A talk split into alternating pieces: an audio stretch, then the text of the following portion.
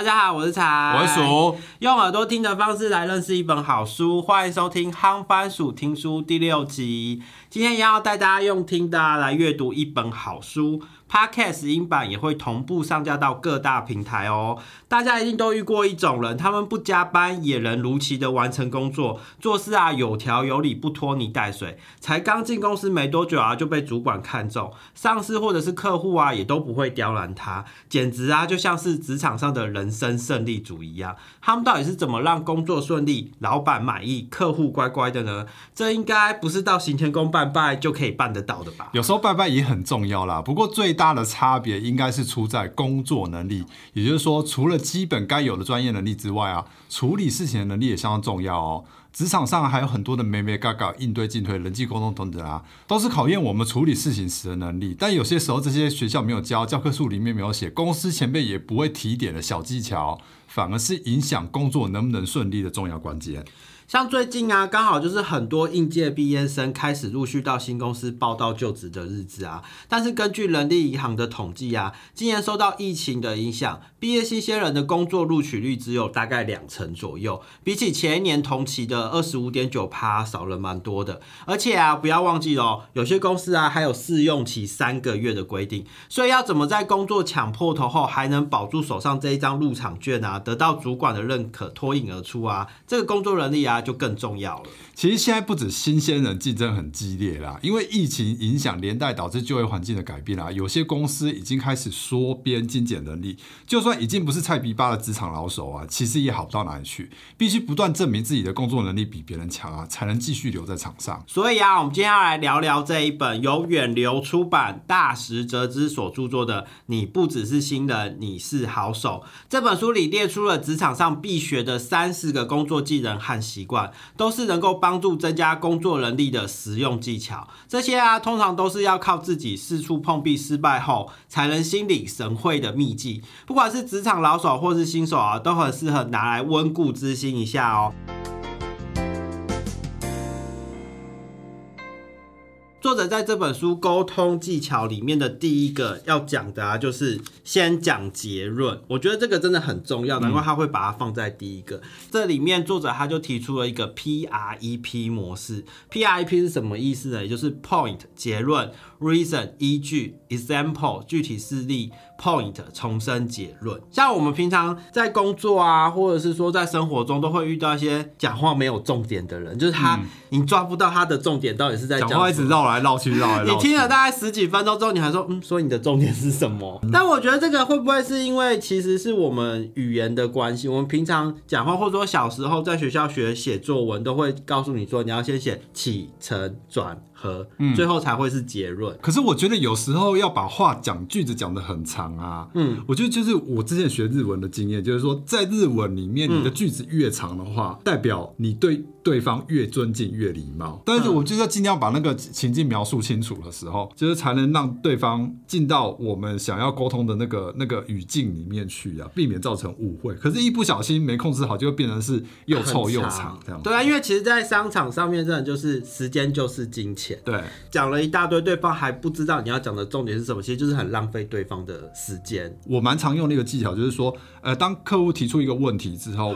快速的解释完之后，后面用的方法就是给他 option，就是说选项 A 怎样，选项 B 怎样，选项 C 这样，或者说现在有三个解决方案，我有两个解决方案，A 解决方案，哎，你可以选择什么什么什么，B 解决方案什么什么，好处是什么，坏处是什么？嗯，就是说他听完你解释之后，你要给他一个 What's next，让他知道说，哎，那接下来要干嘛这样？所以我就直接把那个 option 都列好给他。我不喜欢的东西，我自然就不会让他在 option 里面出现，就这么简单。这也是一个技巧，这就是业务。就是给他选择题，不要给他开放题。对啊，开放题就是两双方会没完没了，然后就一直没办法勾下去啊。但是我倒是想到另外一个进阶用法，就是之前我们曾经在男女爱恨心理学吧里面好像有讲过，就是所谓的理性脑跟感性脑，就是左脑跟右脑思考人。其实我觉得有时候啊，不见得是说你一定就是一开始就要直接告诉他结论哦。嗯，告诉他 point，因为有些人是属于比较感性的，如果你直接跟他讲结论说不可以，或者说没。没办法，他反而会很生气。嗯，所以我觉得有时候还是要先去观察一下对方，他是属于比较理性或是比较感性。所以有的人还是需要一点情境铺陈，就对，然后最后才水到渠成这样子。对啊，那接下来第二个就是直接切入主题，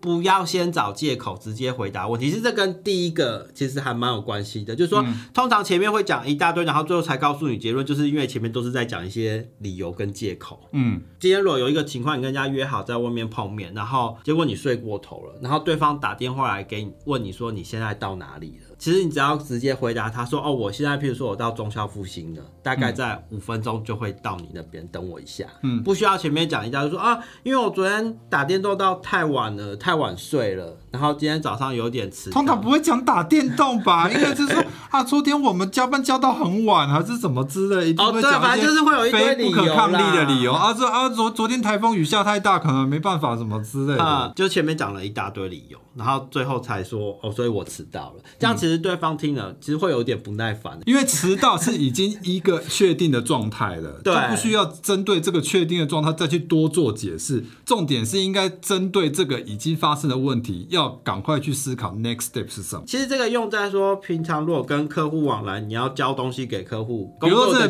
这没办法，哎，今天迟交，本来今天要交，迟交，那你至少要跟他说，那我什么时候会交给你啊？对对啊，其实有时候在工作上面也是这样，比如说完成了八十趴，然后我大概需要在半天的时间之内，直接告诉对方一个明确的答案，而不是说前面讲了一大堆，说啊，我最近工作很忙啊，最近工作量变大，我正在忙什么这样子。我是每次听到那种你跟他提出什么问题，他第一个回答你都是理由，都先告诉你理由，一堆的理由，那你听着就会觉得嗯。然后例例如说啊，我最近就是会议很多啊，又去参加什么展啊，干嘛干嘛，然后主管又交代什么事情啊。我心里想说，那那关我什么事？讲的真的很难听，是这样子。你东西没交没交，或是没做好，就是没做好。讲这么多理由，其实无助于这件事情的改变啊，不是吗？对，还不如就直接坦白的告诉对方说，目前的状况是。对啊，我觉得有时候真的是坦白从宽啊，直接。呃，直接承认跟直接面对，反而会比在那边解释一大堆，或者是说推脱一大堆来的好啦。其实刚入职场最常遇到的一个状况是说，譬如说老板交办你工作，你可能其实心里面觉得可能要花比较多的时间，或觉得有点难，新人都会比较不好意思，说比较害怕，然后就硬把它接下来，然后最后可能就东西迟交没做完之类的。其实有时候这个东西是可以有一些沟通的，就说你真的有有这些遇到这些问题的时候，你还是要勇。勇敢的去跟老板讨论啊，就说啊，因为我现在手上还有什么其他哪些工作，所以现在如果再加这个进展，我可能没有办法如期的完成。那至少你先在前头讲了，老板才会帮你一起想办法嘛。例如说，譬如说啊，你那你你还需要什么资源？对，或者说你需不需要帮手？对，或者说你需要什么，我可以去帮你瞧。因为老板最重要任务就是去瞧资源、分配工作。对啊，因为他是在上面，他才敲得到所有东西。第三点，作者有提到用数据与事实来说话，其实他的意思是说，把凭感觉想到。的东西啊，尽量落实在数据资料上。也就是说啊，你今天在跟人家讲一件事情，比如说，我觉得最近好像失业率很高，嗯，很多人没有工作。你如果只是单纯这样子讲，可能别人说你凭什么？什么证据讲？对啊，对啊。所以这时候你就要搬，就说哦，因为根据什么人力银行的调查，最近的失业率怎样怎样，增加多少，减少多少？因为数据就是铁铮铮的东西啦。对。没有什么经验或是什么呃感觉的问题，这样子是比较相对来讲比较客观的东西。我觉得这个尤其是对新人来讲，这是一个很重要的一个秘密武器嘛。就说因为你是新人，新进到这个领域啊，你可能怎么没什么经验，没什么经验嘛，所以这时候你必须要提出一一个数字，你就要先去找一些 support 你的论点的报道啊，或者是一些数据资料等等的。有经验的人，他随便就可以讲得出很多过去他在处理的状况。嗯，可是。是，如果是没有经验的，硬要去扯自己有经验的时候，他讲出的东西都是浮浮的。第四点，这个作者强调是要让对方听得懂，以假设对方不明白、不懂的状况之下来做这个沟通。这个其实我们在 FQ 就很大量在使用这个技巧了，尤其是。有专业术语，或是说有专业一些行话的东西，因为隔行如隔山，每个领域认知的学学的东西不一样。嗯，那我们要跨领域去沟通的时候，就需要有人来做这个翻译的工作，不然有的人会啊听啊雷，你知道吗？啊听啊对，有的时候真的是隔行如隔山，很多那种缩写啊，或者说一些专业的专有名词啊，嗯，你是真的听不懂哎，然后就讲银眼我也听不懂，隐形眼镜叫银眼，我也听不懂。所以是我们跟眼镜业隔行隔山就对了。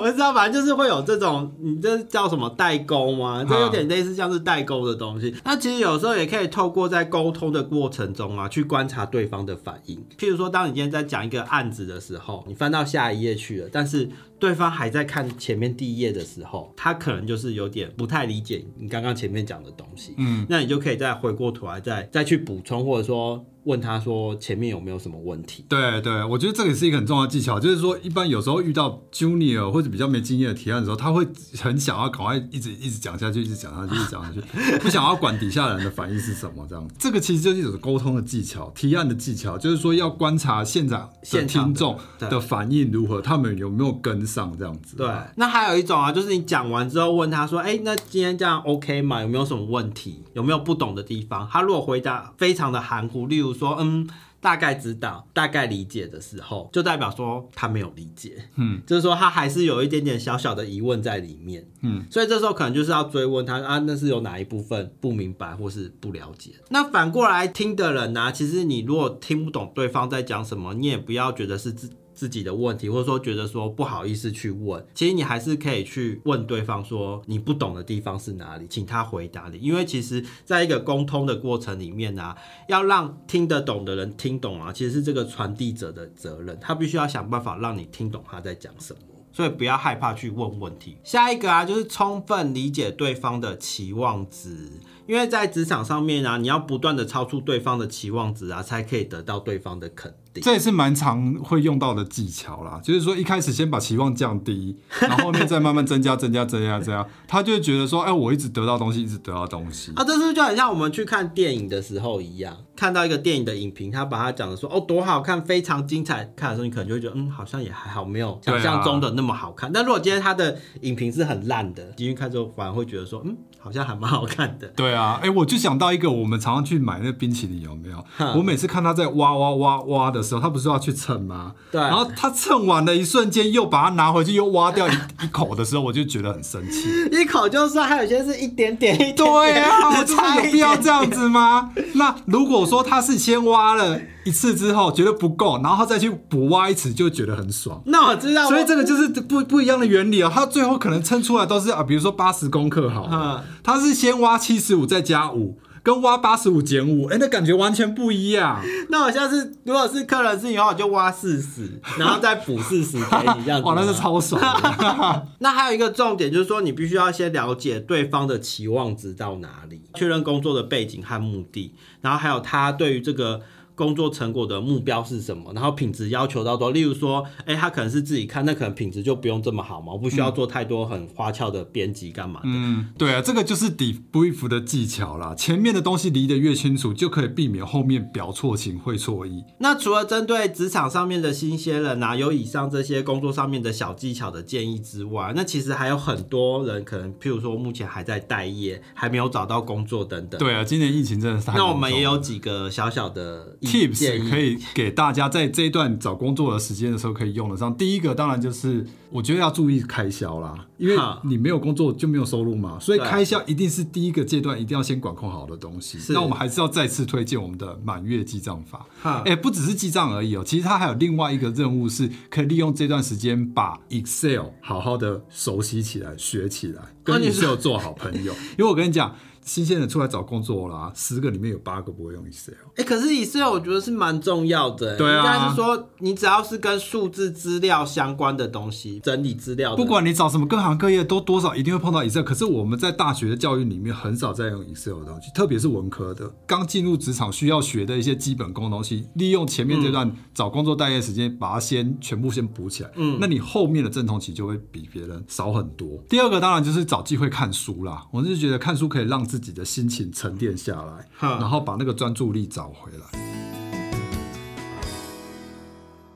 总结来说啊，职场新人啊，不是靠着燃烧热情就能被看见；职场老手啊，也不是靠着埋头苦干啊就能成就一番事业哦。我觉得啊，用对方法做事啊，真的很重要。而且这些技巧啊，不只是在工作职场上用得到，就算是放到我们的日常生活中啊，也都非常的实用哦，可以节省时间，增加更多的效率。这本你不只是新人，你是好手。除了沟通技巧、逻辑思考之外，在实物方面的资料制作也有很多实用的技巧，像是最强 PPT 制作法，一页只讲一个主题，还放一张图表，善用 Excel 快速见增加工作效率等等啊，一共有三十个工作技能和好习惯，不论是职场菜鸟或是老鸟，都很值得一看哦。以上就是这一集夯番薯听书的分享，希望你会喜欢。对于职场必备的技能呢，你还有什么不一样的想法？也欢迎在留言处和我们分享哦。我们是财鼠，我们推广阅读夯番薯听书，我们下集见，拜拜。派克老板啊，老板今天一直挡在镜头前。这些啊，通常都是要靠自己四处碰壁失败后，才能心领神会的秘技。不管是职场，叫我要怎么录，挡住我的镜头，叫我要怎么？老板啊，你挡住镜头啦！